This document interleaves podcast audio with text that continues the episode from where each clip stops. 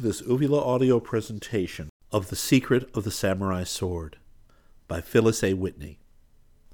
Volume 4, Chapter 8 Under the Ginkgo Tree. Three days went by, and still there was no word from Sumiko's grandfather. So far, Mrs. Nomura hadn't come either, and when Celia asked about the lessons, Tani put her off with, Mada, mada, which meant not yet, or possibly never. It was useless to struggle with the phrase. At least there were airmail letters from home, and Stephen was just as eager to hear from Mom and Dad as Celia was, though he was not so good about writing. Once or twice Celia saw Sumiko from a distance, but she didn't dare wave to her or try to speak to her. One afternoon when school was out, Stephen was over near the shrine playing ball with Hiro, Celia wandered down the hill to watch the boys for a while. Carefully wrapped in the pocket of her blue cotton dress were the two little dragon pictures, in the event she might see Sumiko and show them to her. Through Hiro, Stephen had gathered several Japanese students for friends, though he saw more of Hiro than of the others. He had forgotten his first notion that Hiro was an oddball, and now counted on him as a best friend. Although these boys were all older than Stephen, they somehow seemed nearer his age. Sumiko, too, had seemed older than Japanese girls of her own age. Near the shrine, a section of railroad had been blocked off by the police so that traffic could not go through, and it was in this section that the boys liked to play ball. The shrines and temples seemed to be a part of the people's everyday life in Japan. While you had to take your shoes off if you went into the inner buildings of a temple, the grounds themselves were used as a convenient park. Often, as she walked along the streets in the late afternoon, Celia would see little girls bouncing rubber balls on the steps of one of the numerous little shrines that abounded in Kyoto, or boys playing baseball inside the courtyards.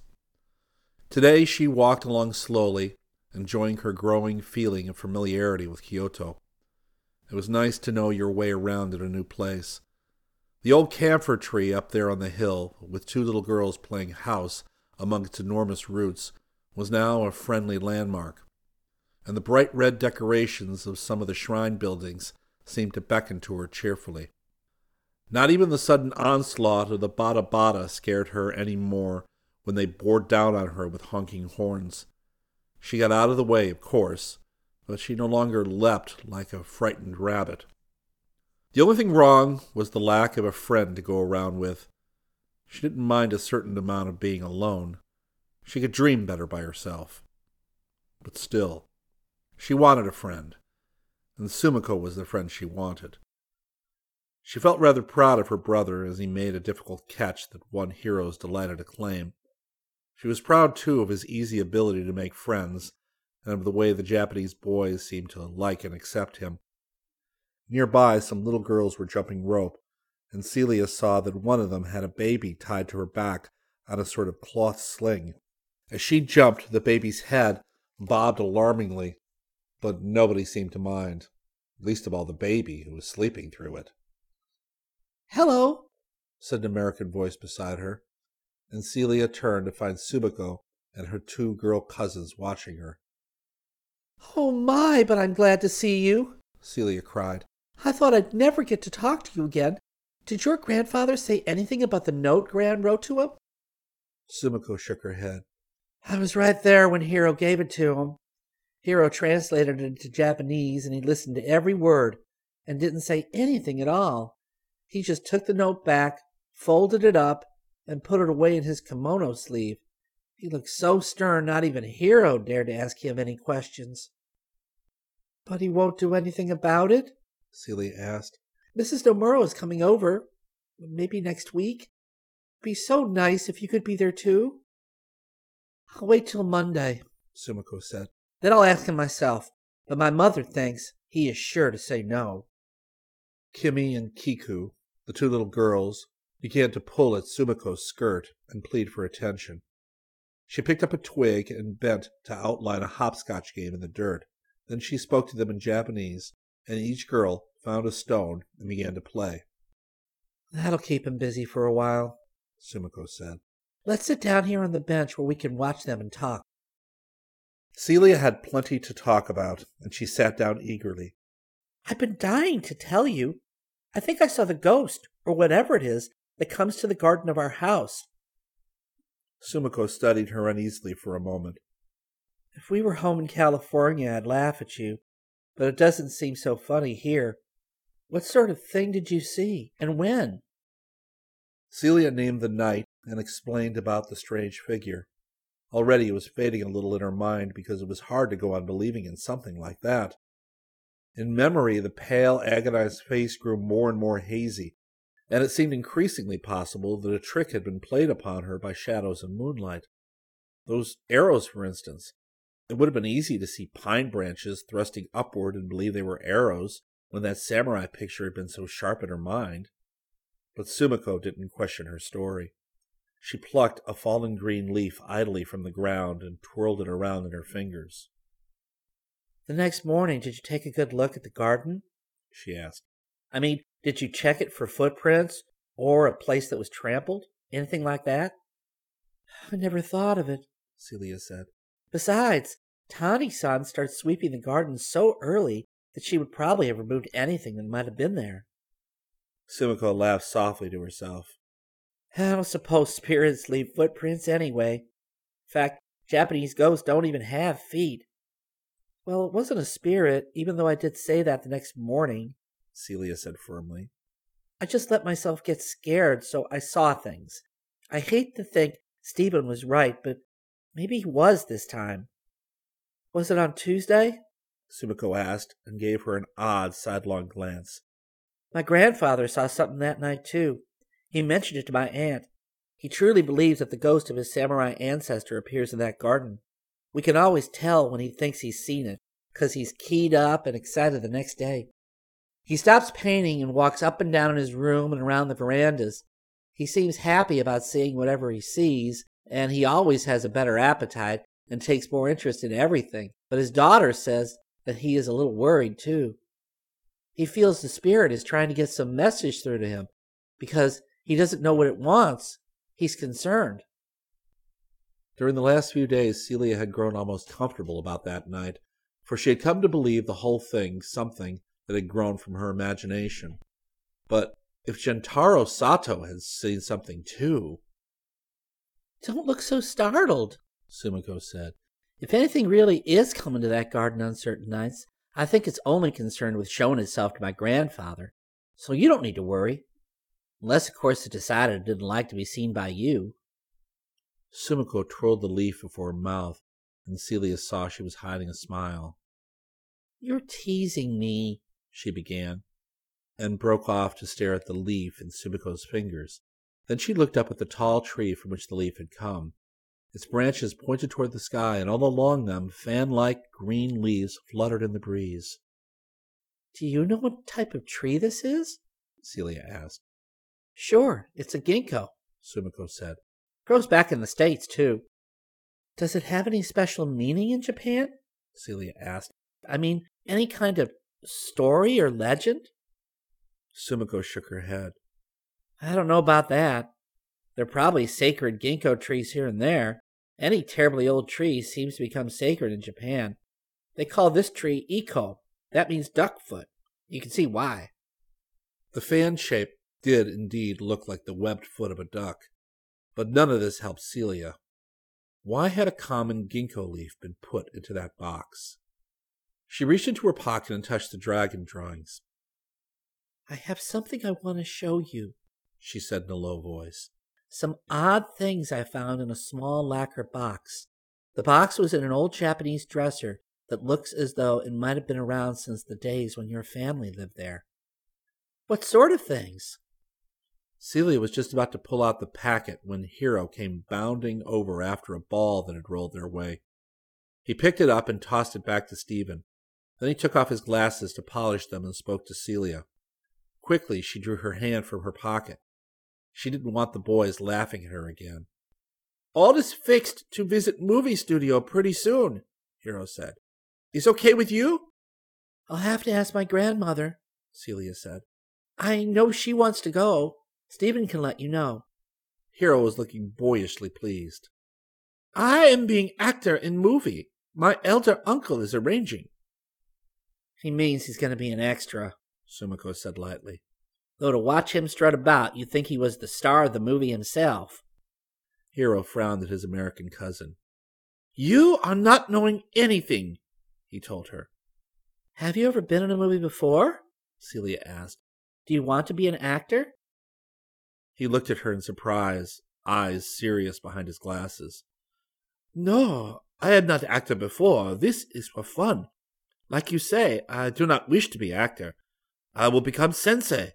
Very important, very respected. Sumiko seemed bent for some reason on taking him down. Very respected, maybe. Teachers are always respected in Japan, but not very important. There are just too many of them. Hiro spoke to her curtly in Japanese and made a bow to Celia and went back to the ball game.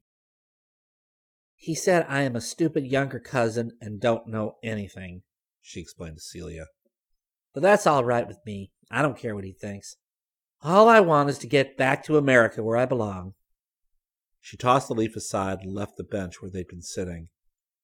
Once more, Celia felt sorry for her and wished she could find a way to help her. It seemed as though Sumiko was doomed to live an unhappy life unless she found some way to reconcile the two sides of herself, the American and the Japanese. Apparently the ball game had broken up, for Stephen was approaching with another Japanese boy, and Hiro came with them. The little dragons would have to wait. Hi, Stephen said to Sumiko. You look pretty mad. What happened? No one answered. Stephen shrugged, and Hiro presented his friend Michio. This boy was as round faced as some of the children, with the same rosy cheeks. He seemed a happy, lively sort of person, and he stared at Celia's blonde hair with unashamed interest. I've been telling Hiro about your seeing ghosts in the garden, Stephen said to his sister, eyes twinkling. You don't have to tell everybody, Celia protested. But Hiro's interested, Stephen went on. He's on your side. Maybe the spirit is that old samurai ancestor of the Sato family, just as his grandfather thinks. I know, Hiro. Maybe you could come over to spend the night sometime and we could watch for it together. Hiro looked startled, even a little frightened, Celia thought, but Sumiko didn't give him time to answer. That would be enough to scare any sensible ghost away, she said. Besides, how would you know which night to pick? For all we know, it comes every night, Stephen said. If there really is something, I'd like to see it too. Hiro, could you come over and spend the night sometime soon? Then we could watch for it together. Apparently, these plans were moving way too fast for Hiro's English. He looked at his friend Michio in concern, but the other boy's cheerful face showed no comprehension at all. He knew much less English than Hiro. Don't you get what I mean? Stephen said. Look, if something comes at night in the garden, I want to see it. Maybe between us, we could even nab it.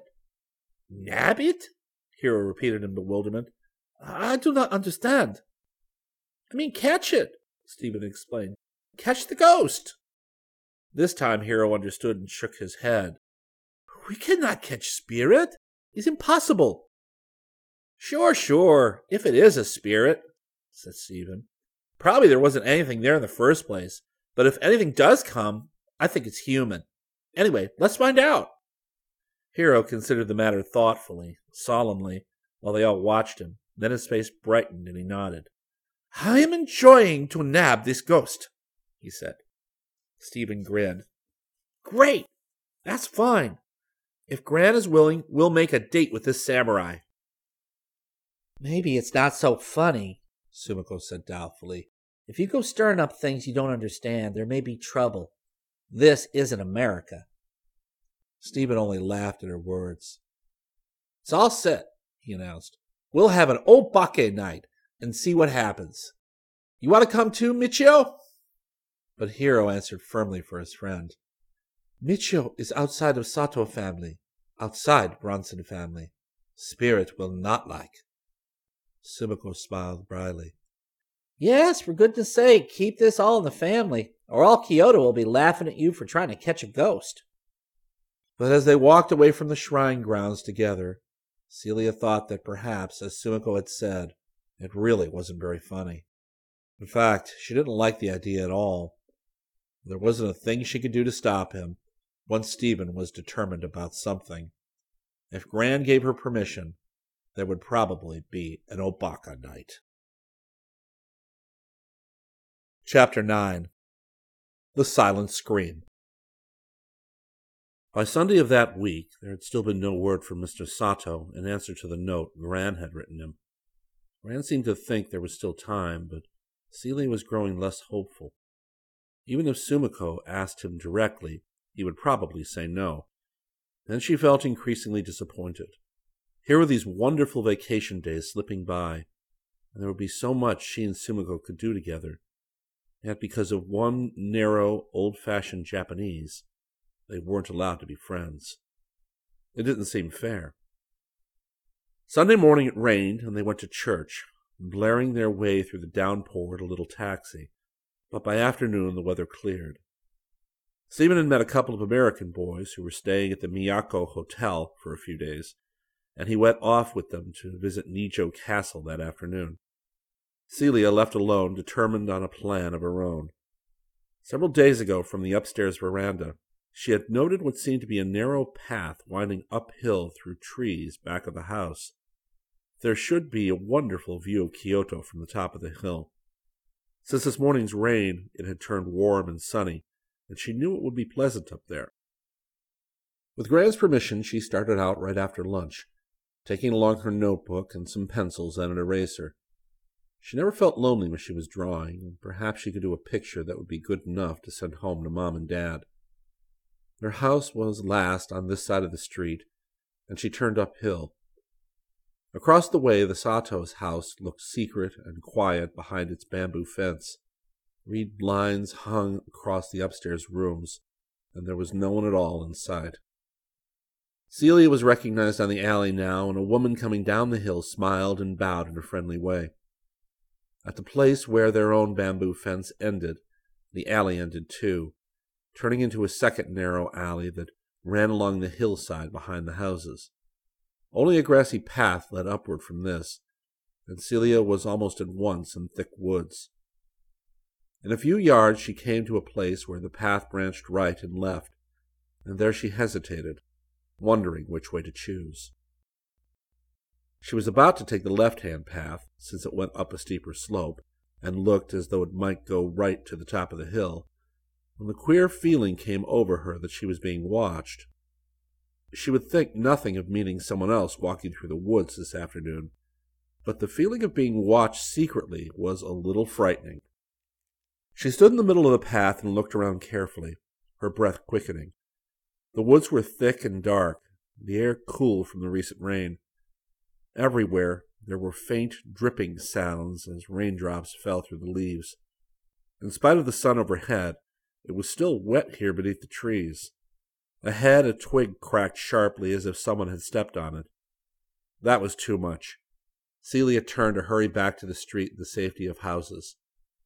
But at that point, someone stepped right out into the path behind her. She whirled to face him and then almost laughed in relief. It was only Hiro. He saw that he had given her a fright and made rapid apologies in Japanese, telling her that he was so sorry several times in English. It's all right, she said.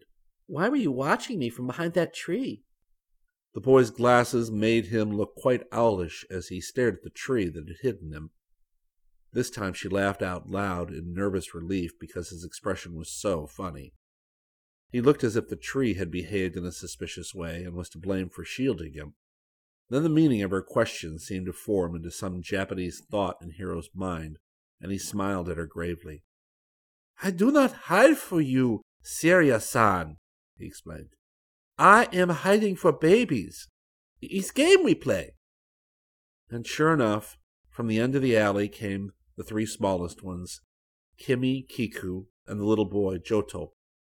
They were all brandishing butterfly nets, and they rushed toward their older cousin with cries of delight.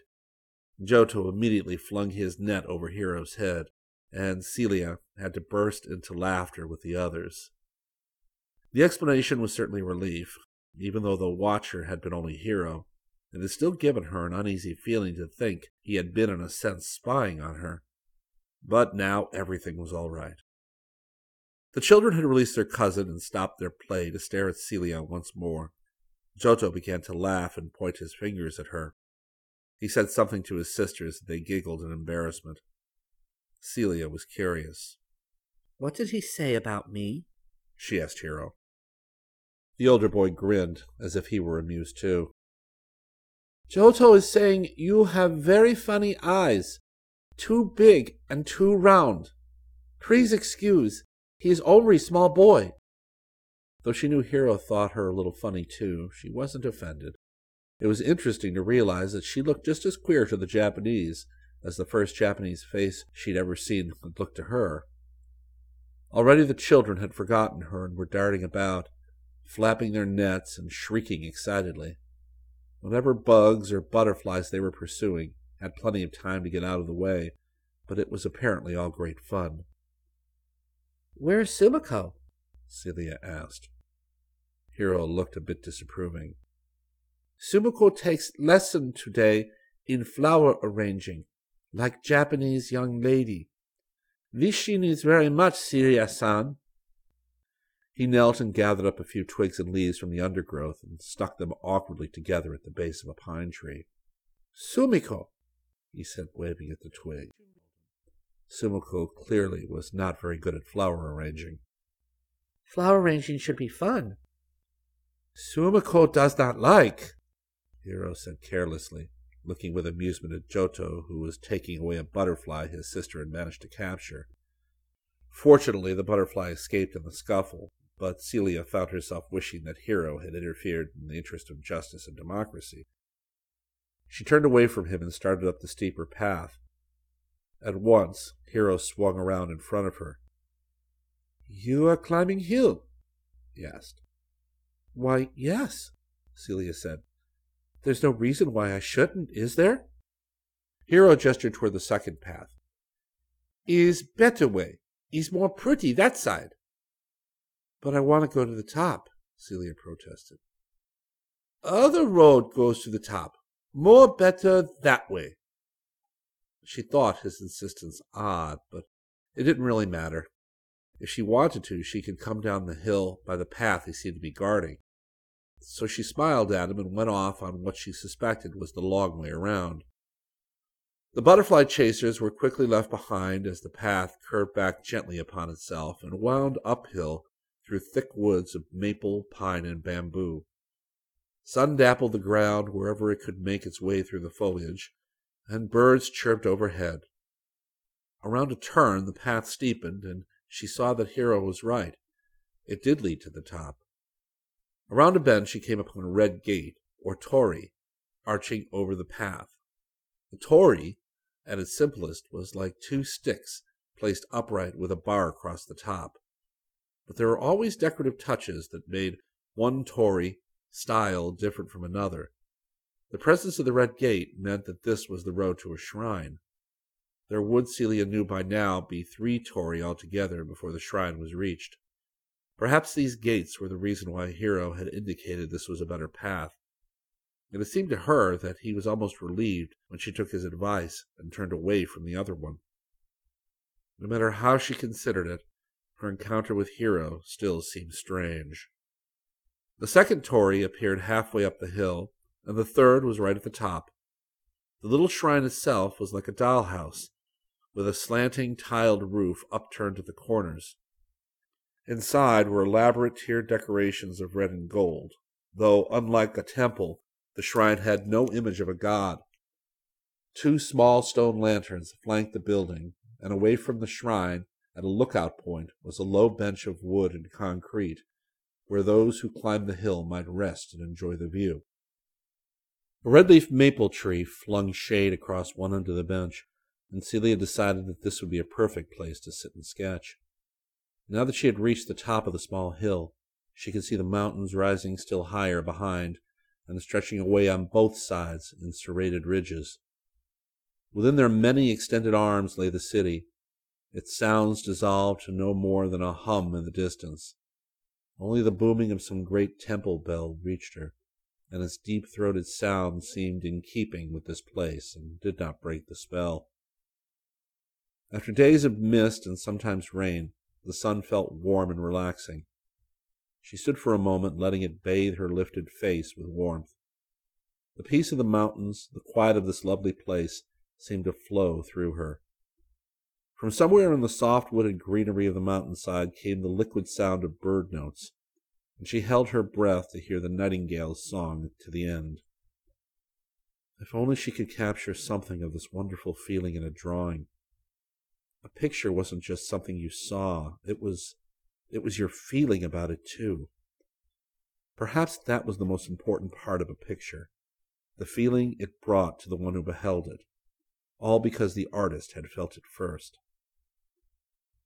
She sat down on the worn bench and looked about for the picture she would choose. Not a whole scene, but something simple and beautiful in itself, like that twisted pine tree on the hillside just below. She took out her pencil and began to block in the shape of the pine with its curved trunk and graceful, outflung branches, the clustered needles that rounded the tree in graceful green layers. No wonder Japanese prints always had a special look about them. They were just like the countryside they depicted. You would know the look of a Japanese pine tree anywhere, she thought. How long she worked on it, absorbed, with the little shrine behind her in the city below, she didn't know. Her drawing took shape, and she was trying to get in something of the detail.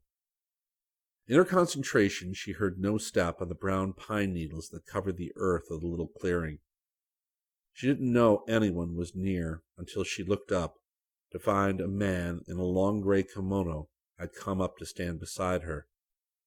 His bald head was well shaped, his face noble and keenly intelligent. Even as she gave a little start of astonishment, she realized that this was Sumiko's grandfather. She remembered at once that he was a great artist and did not want him to see her poor little drawing. Quickly she flipped over the cover of the sketchbook, but he reached out and took it calmly from her hands. With the quiet, courteous manner of one who had the authority to do as he chose, he turned the pages of the book. Celia could feel the warmth rise in her cheek as he studied her drawing of Japanese children sitting on the ground painting, her sketch of a stone lantern, and one of that great camphor tree with the huge uncovered roots. On one page she had tried to draw the head of little Kiku, and she saw him smile when he came to that. Then he turned back to the pine tree and studied it for a moment. With a gesture as if he asked her permission, he sat beside her on the bench and held out his hand for her pencil. She gave it to him wordlessly and watched while he pointed to her drawing, then to the pine tree, and made several swift strokes here and there on the paper. At once the pictured tree seemed to take on something of the beauty and life of the original, and Celia could see where the lines were wrong, where she had missed the grace that was there in the original. Gratefully, she took the book back from his long fingered hands when he returned it to her. It's beautiful now, she said softly of the drawing. If he did not understand the words, he at least understood her tone, for he smiled again and nodded benignly. Then he gestured toward the pine tree on the hillside below, and spoke one of his few English phrases. My teacher, he said. She knew what he meant. It was a wonderful thought, the idea that the pine tree itself had taught him out of its own beauty. Celia forgot that he was Sumiko's stern grandfather. She forgot everything except that this fine looking man was a great and distinguished artist. She would have given anything to thank him, to ask him questions, to gain advice from him, but his language was not her own, and a wall stood between them. Nonetheless, it was a wall that came only as high as their hearts, and over it the old man and the young girl could look at each other in appreciation and understanding. It did not seem to matter in the least that he was Japanese and she American, for they had reached each other on common ground. When he rose, he made her a low, polite bow, and then turned his attention to the shrine. Near by was a stone trough with water in it, and a tin dipper laid across the stone. Gentaro Sato picked up the dipper and spilled water over his hands, then rinsed his mouth, and then stepped before the shrine, clapped his cleansed palms together three times to attract the god's attention, and bent his head over his hands in prayer. He didn't seem to mind that she watched him, and when he turned away, he smiled at her gravely again, made her another courteous bow, and went homeward down the hill. When he had gone, she sat on in a dream, thinking about what had just happened, about this man who had once been famous all over Japan for his drawings of Tokugawa times and the days of samurai and feudalism. Yet he drew a pine tree so tenderly, so beautifully. She would not work again on this sketch in her book because his pencil had touched it, and she would treasure that always. She still felt hushed and dreamy and spellbound when she started down the path again. After the bright sunshine at the hilltop, the woods seemed abruptly gloomy, their breath damp and chilling. A branch brushed raindrops against her face as she sought for the upper place where the paths separated so she could take the other way down. When she came to the spot, she nearly missed it because the second path was so overgrown with weeds, so little used. Perhaps that was because it was steeper and harder to climb, but going down shouldn't be very hard, and she wanted to explore this path as well as the other one. There were places where the reddish Kyoto earth had washed away, leaving stones exposed, and she had to scramble down steep banks or leap over gullies. Hiro had undoubtedly been right in sending her the other way. There were no torii on this path, and as she descended, the woods seemed to grow increasingly thick and dark. She felt suddenly alone and hidden away, as if she were in a place where no one would ever find her if anything happened. A sense of the eerie began to possess her. When she rounded a steep cut in the path and saw the black figures below her, she knew she was no longer alone in the woods. The chill of the damp shade seemed to seep to her very fingertips as she shrank into stillness. A man stood in the little clearing below, his back toward her, one arm set akimbo. Just past him crouched two small black animals. Beyond the clearing, the sun shone on a bright green world, and it was that very brightness that made the figures in the wood seem so black. For just an instant she thought them alive and waited for them to make some sound or movement. Then she saw that they were frozen there forever in the stone from which they had been carved. Nevertheless, there seemed to be something menacing and evil about them, and she stepped warily along the path, as if the stone man might turn and come toward her, brandishing the sword that he carried. But the woods were utterly quiet. The figures did not stir as she tiptoed around in front to get a better look at them.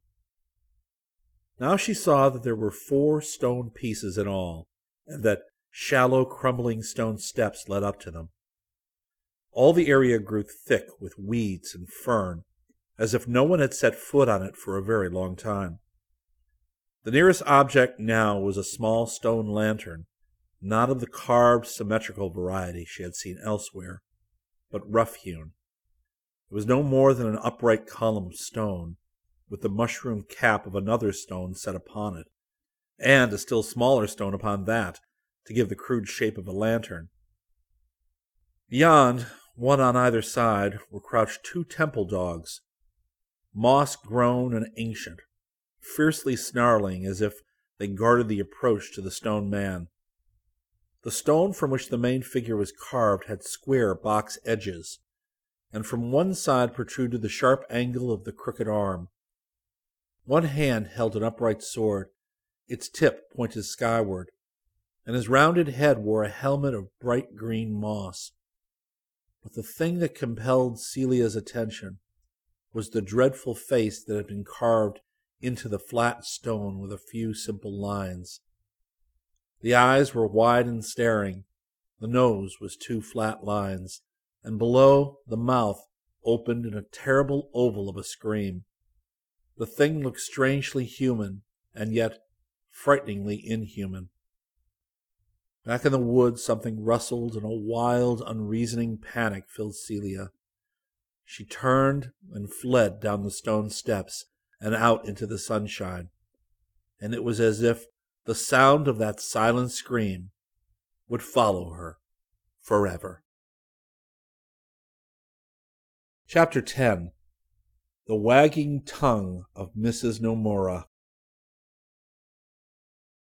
It was the following Thursday morning that Mrs. Nomura finally appeared with her doll making equipment. In the meantime, Celia had visited one or two of Kyoto's beautiful gardens with Gran. Monday noon, Stephen had come with them to have lunch in the dining room of the Miyako Hotel, where a terrace overlooked Kyoto on one side and opened upon a fish pond grotto on the other. But during this time she saw nothing at all of Sumiko. Now more than ever she longed to see her new friend and tell her of her meeting her grandfather on the hilltop and her queer discovery in the woods.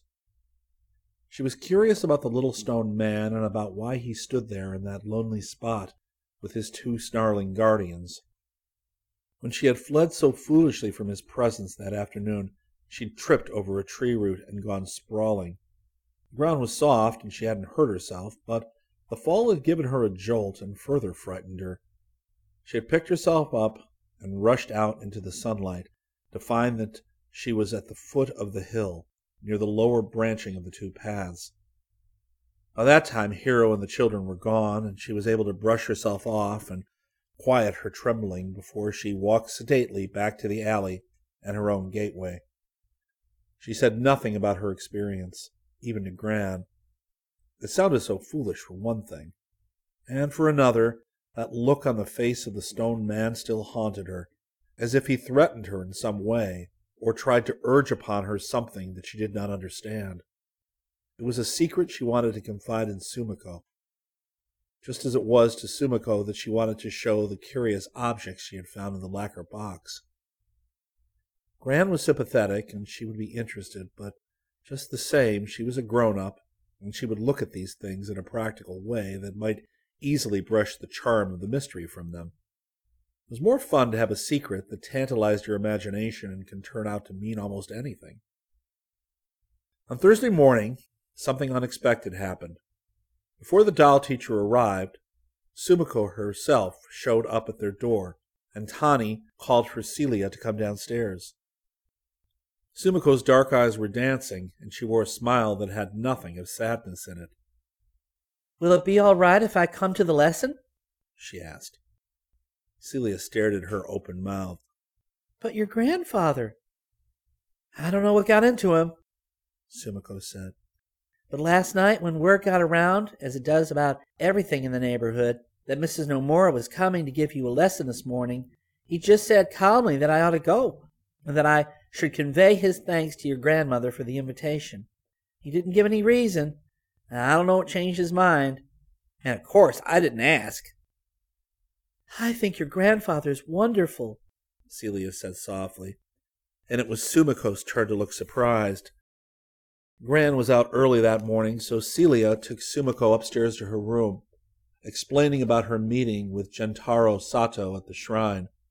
Sumiko gave a very American whistle at the end of the story. Wow! How strange to have it happen that way. He must have liked you, or he'd never have changed his mind. Well, there are some strange things I want to tell you about, Celia said. Maybe you can help me figure them out. But before she could take out the lacquer box, Tani brought Mrs. Nomura upstairs. At first glance, Celia was a little disappointed. Somehow she had expected the teacher to look like one of her dolls, to be young and dressed in a lovely bright kimono. Mrs. Nomura, however, was old and wizened and a little stooped. Her kimono was a drab dark brown with a dull obi. Only her eyes seemed bright and young but they were so lost in myriads of wrinkles seaming her face that when she closed them they were hardly visible. At once she went down on her knees on the tatami and made each of the girls a low ceremonial bow. Then she looked up at them, bright eyes twinkling, and said, Hi, ladies. Both girls burst out laughing, and Mrs. Nomura looked enormously pleased. You like I speak English? she said. Long time in Tokyo. I have American friends. She had brought a furoshiki with her, a large square of cloth that Japanese use to carry almost anything in. Now she spread the big purple square out on the matting and displayed its interesting contents. These were patterns and pieces of colored silk and dismembered sections of two lady dolls. As she arranged these things to her satisfaction, she talked to them volubly in her rather strange English. Celia listened and watched entranced as Mrs. Nomura moved her wrinkled hands lightly, tenderly among the beautiful silken materials, caressing a strip of embroidered gold brocade, picking up a bit of silk cord, tapping a small doll's head on the cheek affectionately. The girls were invited to select the heads they wished to use and the kimono materials. Thin silk for the under kimono, something heavier for the top garment. Then patterns were spread out on the low table and the lesson began. Everything had to be done with fine, careful stitches, and there had to be no mistakes, no puckering, no crooked seams. Mrs. Nomura was cheerfully tyrannical about her demands, and would plainly accept nothing less than her best from either girl. But you could tell that she was enjoying herself hugely. She lived, she explained, in a house with a large family, not hers, and Celia gathered that they were all too busy to bother about her or listen to her stories. So when she went out to give a lesson, she clearly made up for her silence by chattering, especially when she found as attentive an audience as Celia and Sumiko. From the storehouse of the furoshiki, she took an ivory stick and showed the girls that the point of the stick would make a mark on silk. Thus they could indicate right on the goods how to duplicate the pattern. There were certain things that these geisha dolls could be doing, and those things had to be decided on ahead of time. Mrs. Nomura would provide each girl with the right kit. Celia chose to make a girl doing a fan dance, while Sumiko chose the hat dancer, representing a girl selling hats. As they began the painstaking work of preparing material for the shears, Mrs. Nomura watched their every move with bright bird eyes and let her tongue wag as she watched. Some surprising things came out in the two hours that she remained with them. Clearly, she knew about the book Gran was writing and thought it was a fine thing that an American woman wanted to write about Japan. And she seemed to know a great deal about Sumiko's family. She remembered Sumiko's father as a little boy, and Celia saw tears rise in her friend's eyes as the teacher spoke of him affectionately. But it was Gentaro Sato who seemed to interest the old woman the most. It's very bad for him when Hiro's father died, she said. Sato-san very sick inside. She pressed one wrinkled hand to her heart and shook her head sadly. He knows here how bad thing is war. But I thought Hiro's father died after the war, Sumiko said. He was a soldier, but wasn't he killed in the fighting? Though at the house no one will talk about his death except in whispers because it upsets my grandfather. Do you know what happened to him? Mrs. Nomura was perfectly willing to talk. She reached out to tap Celia's hand with her thimble and correct the direction her scissors were taking and went right on. Hiro's father, she said, had been severely wounded in the war and had returned to Kyoto to recover. Before he could rejoin his company, the war came to an end. He knew that his captain was in Tokyo, and he went, weak as he was, to be with him. His captain, sick at heart over the disgrace that had fallen upon Japan, felt that the only honorable thing to do was to kill himself. Many Japanese officers and soldiers had felt the same way. Mrs. Nomura explained. Hiro's father would not let his captain die alone. He had died with him, going honorably to the gods by his own hand. Mrs. Nomura shook her head sadly. I have become Christian Japanese, and I know this is bad thing to do. Is more better living so we give life to God. Celia's scissors fell idle, for she was thinking of poor Mr. Sato, who had given his youngest son to America years before, and whose older son had been lost to him in this terrible way. No wonder he didn't like Americans, even if his feeling wasn't an altogether reasonable one. All Sato's living in this house before war, Mrs. Nomura said, patting the tatami beside her cushion. But after war, Sato-san is worry, worry, worry about old sword. What old sword? Sumiko asked. Old sword, long in family. I think I know, Celia put in.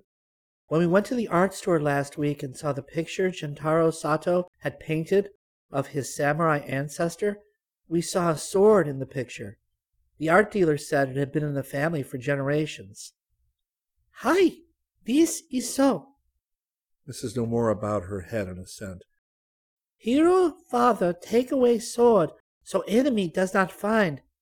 But Hiro's father goes to die in Tokyo, and sword is gone. Mrs. Nomura made a vanishing gesture in the air with both hands. It just disappeared? Sumiko asked. No, does not disappear. I hear Sato-san give orders to Son to destroy sword before Son go to Tokyo. But why did he do that? Celia asked.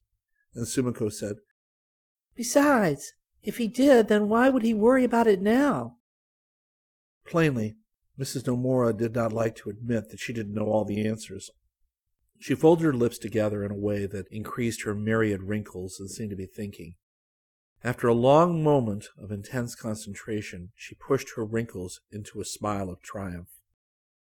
He's worrying for Menuki on sword. Menuki very valuable. Maybe Son does not destroy Menuki. This was clearly guesswork, and when Celia asked what Menuki were, Mrs. Nomura gave up, her English inadequate to explain. Having thoroughly distracted her pupils, she suddenly became all business and would talk about nothing but the marvelous history of the Japanese doll. And she scolded them gently for thinking of other things. When her time was up, she left the work with the girls, gathered up her possessions in the purple furoshiki, then made the knot that turned it into a bag, and bowed herself out of the house. She would come again this same day next week. In the meantime, they had to work hard. When she had gone, Celia and Sumiko looked at each other with quickening interest. Do you suppose that's really true about the sword? Celia asked. It probably is. Anyway, I'm glad to have all that family history explained. Nobody at home tells me anything. Of course, my mother doesn't know all these things, because she was in America until a month or so ago. Did you say you had something you wanted to show me? Celia got up and went to the little Japanese dresser. From the lower drawer, she drew out the lacquer box with the gold pine tree on its cover. See what you think of these things, she said, and spread out the contents on the mat. Sumiko nibbled thoughtfully at a strand of her ponytail as she studied the objects one by one. The ginkgo leaf, the temple picture of Fudomayo, the tiny dragon drawing, and the cardboard key. The key interested her and she picked it up. Do you suppose this would match any key around the house? What keys are there around a Japanese house? Celia asked. There weren't any doors locked, until the occupation people moved in and changed everything downstairs. Now we have Yale locks and keys, and this isn't that sort of a key. Sumiko laid it aside and looked at the dragon pictures. They're not the sort of work my grandfather does, she said. He never works in miniatures like this, using so much detail. He's famous for what he accomplishes with a few simple strokes. There was some detail in the costume of the man in that samurai picture. I imagine that if he wanted to, he could work like that, said Celia, recalling it. Sumiko flipped her black ponytail out of the way and snapped her fingers. I know. Why don't we bring these pictures over to my grandfather and show them to him? Celia shook her head in dismay. Oh, no! It was one thing to meet Gentaro Sato, the artist, on the hilltop when they had needed no words between them, and quite something else to intrude upon Mr. Sato, the stern grandfather, in his own home, where she couldn't talk to him at all. Why couldn't you just show them to him yourself? she added. I won't show him anything, Sumiko said, frowning. He doesn't approve of me. An uncomfortable silence fell between them. To break it, Celia started to tell Sumiko about the stone man in the woods, but she had hardly begun when Stephen came home from his judo lesson. They heard the floor of the veranda creak as he came along it, and he paused to look in on them through the open shoji. This veranda's just like the Nightingale floor at Nijo Castle, he said. They've got a whole wide corridor there that squeaks when you walk on it. The guide said it was built that way so the daimios, the lords, would know if an enemy tried to sneak up on them. They say it doesn't squeak if you walk on it properly, but only if you tiptoe guiltily. It sure squeaked for us. While he was speaking, Celia reached quietly for the mysteries to put them away, but she wasn't quick enough. His eye had fallen upon the picture of the flaming god. What's that? he asked, and stepped out of his slippers to cross the tatami in his socks and pick up the picture. Celia wished she had gotten it out of sight in time. It's just a picture I found with some stuff in my dresser, she said carelessly. Tani says it's a god who helps people who are suffering to be strong. Whoa, look at him. He sure is suffering. Stephen dropped the picture and he knelt to look at the other things. The tiny dragons did not particularly interest him, and he scarcely glanced at the leaf. But the cardboard key caught his attention. What's this for?